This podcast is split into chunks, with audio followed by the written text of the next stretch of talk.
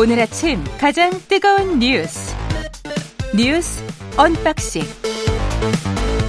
자 뉴스 unboxing 시작하겠습니다. 민동기 기자 김민하 평론가 나와 있습니다. 안녕하십니까? 안녕하십니까? 예, 재난 속보 이제 단비가 내려서요 전국에 에, 내가 있는 지역의 기상 상황을 계속해서 알아보고 어 지금 낙석이나 산사태, 옹벽, 축대 붕괴 우려 지역은 접근을 자제해야 되겠네요. 또 비가 오고 있어서요.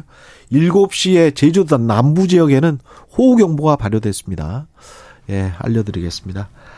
이 일단 뭐 거부권 이야기부터 할까요? 비 내려가지고 지금 산불은 다 진화된 것 같으니까 그는 네. 나중에 해도 될 것 같고요. 예. 윤석열 대통령이 양곡관리법 개정안에 대해서 제의 요구권, 거부권을 행사했습니다. 농촌 발전에도 전혀 도움이 되지 않는 전형적인 포퓰리즘 법안이다. 이렇게 음. 이제 얘기를 했는데요. 아, 대통령의 법률안 거부권 행사는 2016년 5월 당시 박근혜 대통령의 국회법 개정안 거부권 행사 이후 7년 만입니다. 이 양곡법 개정안은요. 쌀 생산량이 수요 대비 3에서 5%를 초과하거나 쌀값이 전년 대비 5에서 8% 하락할 때 정부가 초과 생산량을 전량 매입하는 것이 핵심입니다. 아, 지난달 23일 민주당 주도로 국회 본회의를 통과했는데요. 법사위를 거치지 않고 상임위에서 본회의에 직회부된 후에 국회를 통과한 첫 법안이었습니다. 아, 어제 이제 윤석열 대통령이 모두 발언해서 쌀 소비량과 관계없이 남는 쌀을 정부가 국민 혈세를 들여서 모두 사들여야 한다는 남는 쌀 강제 매수법이다. 이렇게 얘기도 하기도 했고요. 음. 여기에 대해서 민주당은 대통령이 농민의 심장에 비수를 꽂았다라고 비판을 했고 정의당은 대통령의 연이은 거부권 정치는 삼권 분립이라는 민주주의의 기본 정신을 파괴하는 행위라고 비판을 했습니다. 정작 농민들은 근데 반발하고 있습니다. 그렇습니다. 네. 그렇죠. 이게 그래서 두 가지 면에서 이제 짚어봐야 될 쟁점이 있는데 첫 번째는 우리 정치가 계속 이렇게 갈 거냐. 다수인 이 국회의 제1야당은 이 여러 가지 수단을 동원해서 이 본회의 직회부 뭐 이런 방식으로 이 법안을 막 밀어붙이고 그리고 대통령은 대통령과 여당은 그것을 이제 어떤 어 빌미로 해서 어 대통령의 거부권을 행사하는 것 외에는 답이 없다. 이렇게 정해놓고 이제 계속 가면서 정면 충돌하는 일을 앞으로도 계속 할 것이냐 이게 하나의 쟁점일 것 같고 두 번째 쟁점은 이 농촌 문제를 어떻게 할 것이냐 그러면 그렇죠. 지금 이 농민들 입장에서는 어쨌든 쌀농사를 주로 짓고 있는 것이고 그 쌀농사 지면서 이 예를 들면 생산에 들어가는 비용도 크게 이제 좀 올랐는데 이게 아무래도 지금 이 쌀농사는 자동화되어 있는 부분이 많다 보니까 기름이나 이런 거 이런 거 소모해 가지고 농업을 돌려야 그렇죠. 되는 거잖아요. 예. 근데 그런 면에서도 어쨌든 생산 단가 높아진 상황에서 쌀 아, 가격 인건비도 얼마나 올랐습니까? 그렇죠. 모내기 할 때는 또 그렇고. 그렇죠. 예. 쌀 가격 자체는 또 이제 내려간 것이기 때문에 이런 부분에 대한 어떤 대책이 있어야 되는 거 아니냐라는 거거든요. 두 가지 쟁점이 그래서 어, 해소가 돼야 되는데 그리고 농민들이 또 반대하는 그 이유는 쌀농사를 짓는 농민들도 이렇게 해서는 어지간해서는 정부가 매입을 못 한다는 거예요. 그렇죠. 이 기준 민주당이 낸 법안 가지고도 이게 이러면 어떤 애 매입할 수 있지? 이렇게 의문을 제기한다는 거예요. 네. 그러니까는 정부의 입장이나 이런 것들을 보면은 대통령도 얘기를 했는데 네. 제대로 된 토론 없이 국회에서 일방적으로 통과시켰다 이렇게 얘기를 하고 있지 않습니까? 그런데 이런 얘기들 그러면 이제 농민 지금 농민들 농민 단체들의 일종의 주장은 음. 애초에 민주당이 제기한 개정안이 있습니다. 이게 지금 토론이 전혀 없이 이제 통과가 됐다라고 대통령은 얘기를 했지만 그렇다기보다는 김진표 국회의장이 중간에 두 차례 중재를 한 것이고 그렇죠. 예. 그 중재 과정에서 애초에 민주당 안이 후퇴를 해서 예를 들면은 일정 가격 이하가 되면은 또 이하가 되거나 생산량이 얼마가 이제 늘어나면은 정부가 이제 매수를 한다라는 기준이 유연해졌고 그리고 정부가 또 이 시장 경제를 안 해드는 조건이 늘어났고 또 이 이게 이 법이 적용된 이후에 이제 이 늘어난 쌀 경작 이, 이 어떤 그 부분에 대해서는 또 적용하지 않는 대목이 들어갔고 이런 게 들어가다 보니까 지금 농민 단체들이 이게 후퇴한 거다 이게 이것도 효력이 없다 이렇게 주장하고 있다는 거예요. 예. 그러니까 사실 민주당 입장에서는 이 어떤 이 농민들의 어떤 요구를 만족시켜 주지도 못하는 법안인데 그렇죠. 또 막 밀어붙였다고 해서 지금은 대통령의 거부권 행사할 수밖에 없다고 하니까 그 법도 사실은 효력이 없고 어. 뭐 이런 상황에 빠져 있는 거 아니겠습니까? 그렇죠. 그러니까 이런 것들이 이런 상태로 이게 이게 끝이 아니고 앞으로도 여러 법안에 대해서도 이런 국면이 예고가 되니 이대로 그냥 뭐 어, 이 국회는 법안을 제기했는데 대통령 거부권을 행사해가지고 이 법안이 없어졌다. 이렇게 끝내면 안 된다라는 거죠. 그러니까 이게 좀 이상하게 돌아가는 게 결국은 합의 정치를 해야 될 거 아닙니까? 그렇죠. 그리고 합의 정치라는 것은 국회에서는 입법을 해서 통과를 시키고 그게 이제 정부에서도 아 그 별다른 사안이 없다라고 하면 거부권 행사는 자제해야 되는 게 맞잖아요. 네. 그렇다면 소수 정당이든 어떻든 간에 국민의힘이 집권 여당이지 않습니까? 그러면 국민의힘의 법안을 보고 싶어요, 저는. 만약에 이런 문제가 있으면 그리고 농민들이 이게 중요하다고 하면 농민들도 국민이잖아요. 유권자고. 그러면 국민의힘은 어떤 법안을 가지고 있는가? 그리고 국민의힘의 힘의 법안과 민주당의 법안이 서로 합의돼 가지고 그게 그렇게 나오면 대통령도 거부권 행사하기가 쉽지 않잖아요. 근데 이거는 마치 민주당이 집권 정당인 것처럼 민주당이 법안을 내고 국민의힘이 반대를 하고 대통령은 거부권을 행사하고 이렇게 지금 흘러가잖아요, 양상이. 전혀 한국 정치에서 보기 힘든 양상이에요. 사실 이게 그 정반대 현상이 일어났었거든요. 국민의힘 법안도 일단 예. 뭐 구경하고 싶기도 하고요. 예. 정부가 대통령이 거부권을 행사한 거 아니겠습니까? 그렇죠. 그렇다라고 한다면 정부의 어떤 구체적인 정책이라든가 그렇죠. 어떤 가이드라인이라든가 그렇죠. 우리는 이 정도 선에서는 뭐 합의가 가능하지만 보통 그 법안 내는 게 행정부에서 내는 법안들이 제가 과거에 취재했었을 때는 뭐 70%뭐 80% 이렇게 굉장히 많았거든요. 너무 많아서 많아서 국회가 뭐 하냐라고 비판을 받았습니다. 지금은 조금 내려갔을 텐데 네. 행정부가 내는 입법안들이 그러면 이런 문제들에 관해서 행정부나 집권 여당이 뭔가 법안을 내놔야 되지 되는 거 아닙니까? 그러니까 이게 지금 이 문제가 네. 상당히 과잉 쟁점화돼 있다라는 생각이 저도 드는 게 예를 들면은 지금 정부의 논리는 이렇게 정부가 남, 남는 쌀 강제 매수법이라고 했으니까 남는 쌀을 다 사주고 그러면 또 이 농업 경쟁력이 훼손이 되고 그리고 쌀의 과잉 생산 구조는 바뀌지 않고 쌀 소비 자체는 줄어드는데 국가 재정은 재정대로 낭비되고 뭐 이런 얘기 아닙니까? 근데 지금 그렇다고 해서 정부가 쌀 시장 경쟁 전혀 안 하느냐? 그렇지 않습니다.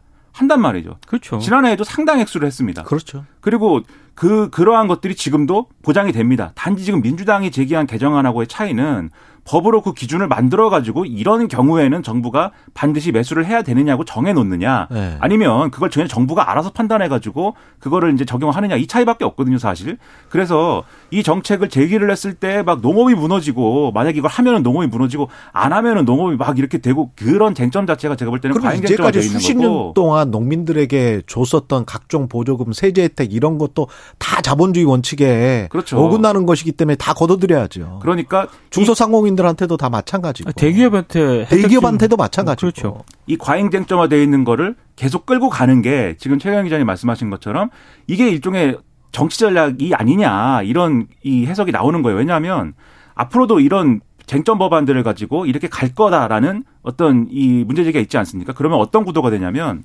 내년 총선까지 하는 겁니다.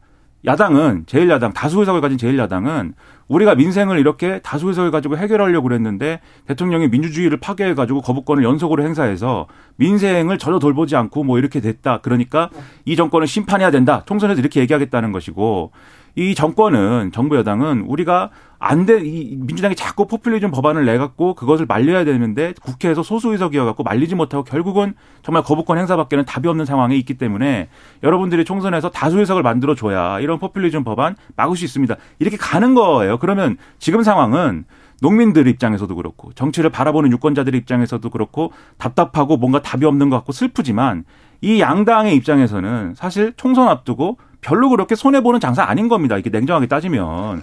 그럼 이게 과연 납득 가능한 그러한 정치냐. 그렇지 않다는 거죠.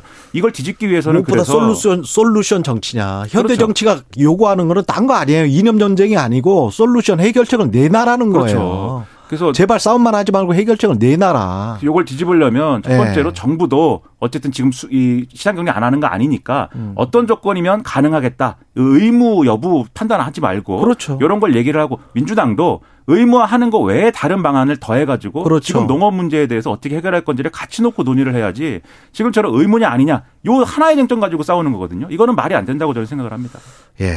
그리고 미국 역사상 최초로 법정에 지금 서게 됐습니다. 트럼프 대통령. 법원에서 출석을 했고요. 예. 무죄를 주장을 했습니다. 음. 일단 뭐 폭스뉴스를 비롯해서 외신들이 보도한 내용을 보면 폭스뉴스 어, 보세요. 그러니까 외신들이 이제 여러 군데 CNN도 보도를 하고 예, 했는데 예, 예. 일단 기소 인부 절차에서 34건의 혐의를 전면 부정했다 이렇게 예. 보도를 한 걸로 일단 되고 나와 있고요. 기소 인부 절차 같은 경우에는 재판부가 피고인에게 기소 내용을 고지를 하고 아. 피고인으로부터 공소 사실에 대한 인정 또는 부인 의사를 확인하는 과정인데 뭐 보도를 보면은 뭐 짧게 뭐 네라고 답한 거 외에는 네. 대부분 뭐 트럼프 대통령은 일단 침묵을 지켰다라고 일단 보도가 되고 있습니다. 근데 공소장이 이제 공개가 됐는데요. 예. 트럼프 전 대통령의 혐의가 모두 34건이라고 합니다. 34건. 예. 다 중범죄더라고요. 기업 문서 조작과 관련된 그런 내용이고요. 예, 전부 다 그렇습니다. 그렇습니다. 예. 특히 뭐 기존에 뭐 이렇게 뭐 포르, 전직 포르노 배우 외에도 음. 성인 잡지 플레이 모델에 대한 뭐 입막음 돈 지급과 관련해서 기업 문서를 조작한 혐의도 이번에 포함이 됐다라고 하는데요. 어, 뭐 굉장히 뉴욕이 비상이 걸리지 않았습니까? 예. 근데 이제 언론 보도를 쭉 보다가 아, 이번에 또 이제 좀 다른 점이 좀 있더라고요. 트럼프 우리가? 전 대통령 같은 경우에는 네.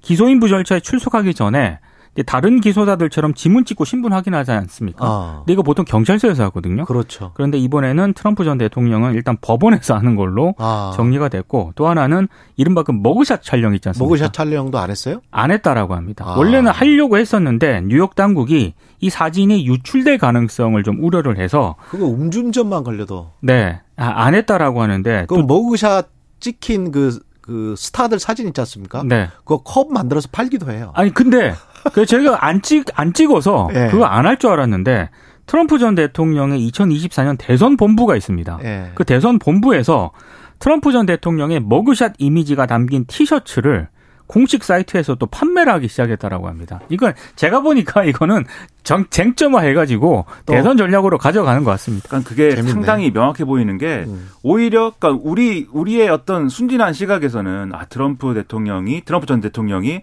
사법 처리를 피하고 싶을 것이고 그래가지고 여러 가지 뭐 이런 전략을 펼 것이고 오히려 바이든 행정부는 트럼프를 잡아놓고 싶어가지고 막 움직일 거다 이렇게 생각하지만 정 반대라는 거죠. 안 됩니다. 이게 트럼프, 정치 탄압이네 뭐네 뭐 우리가 박해받네 탄압받네 그 이미지로 몰고 가는 게 이제 한국의 어떤 정치 수순인데 네. 미국은 이걸 이용해서 나는 장사를 하겠다. 정치적인 장사. 그렇죠. 진짜 비즈니스적인 장사. 이게 또 철저하더라고요. 이 사람. 그렇죠. 트럼프 전 대통령은 오히려 그래서 내가 머그샷이 나왔으면 좋겠고 수갑도 채웠으면 좋겠다. 네. 뭐 이런 분위기로 지금 가는 겁니다. 바이든 네. 대통령 굉장히 조심스하고 그렇죠. 그렇죠. 트럼프 잡아가면 안 될 것 같은데 막 이런 분위기인데 근데 이게 정말 이 어, 이런 상황이 어, 좀 우스워지는 게 뭐냐면 BBC 등의 이제 보도에 의하면 그 지적을 하고 있어요.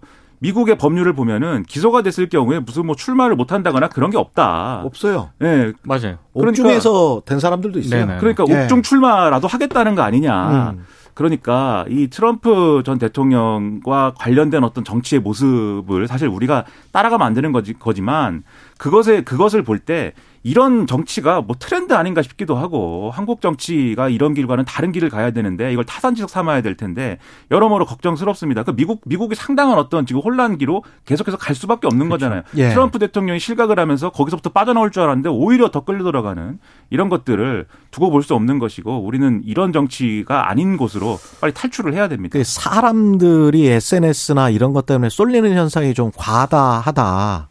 는 거는 좀 맞는 것 같습니다. 음. 물론 이게 기술은 중립적이긴 한데 우리가 쓰기 어떻게 쓰느냐에 그렇죠. 달려 있는 거거든요. 그돈 룩업이라는 영화 있었지 않습니까? 네. 그렇죠. 그게 모든 거를 상징하고 있는 것 같은데 미국 정치는 확실히 그렇게 돼버린 것 같고 음. 한국 정치도 거의 유사하게 되는 것 같아서 그러니까 이런 국면이니까 트럼프가 무슨 죄를 지었는지 이거는 이제는 트럼프 지지자들은 얘기도 안 하는 거예요. 음. 탄압만 얘기하고 뭐 이거 출마해가지고 혼내줘야 된다 이 얘기만 하고. 트럼프 전 대통령은 본인이 만든 소셜 그 미디어가 있어요. 예. Truth, Truth Social이라고. 그렇죠.